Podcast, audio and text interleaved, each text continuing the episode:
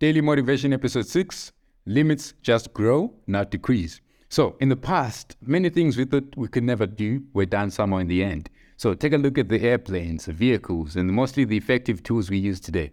I mean, the question is, how do we do it?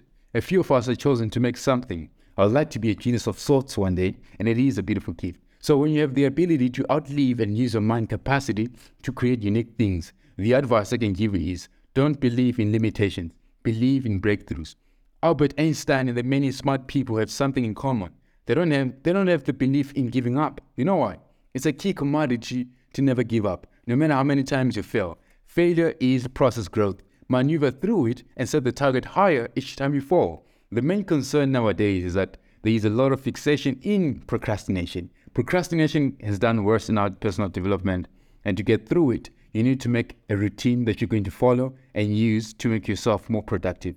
When you do that, you're doing a lot more than someone doing nothing, you know? You you know your special talent and how it works. Use it.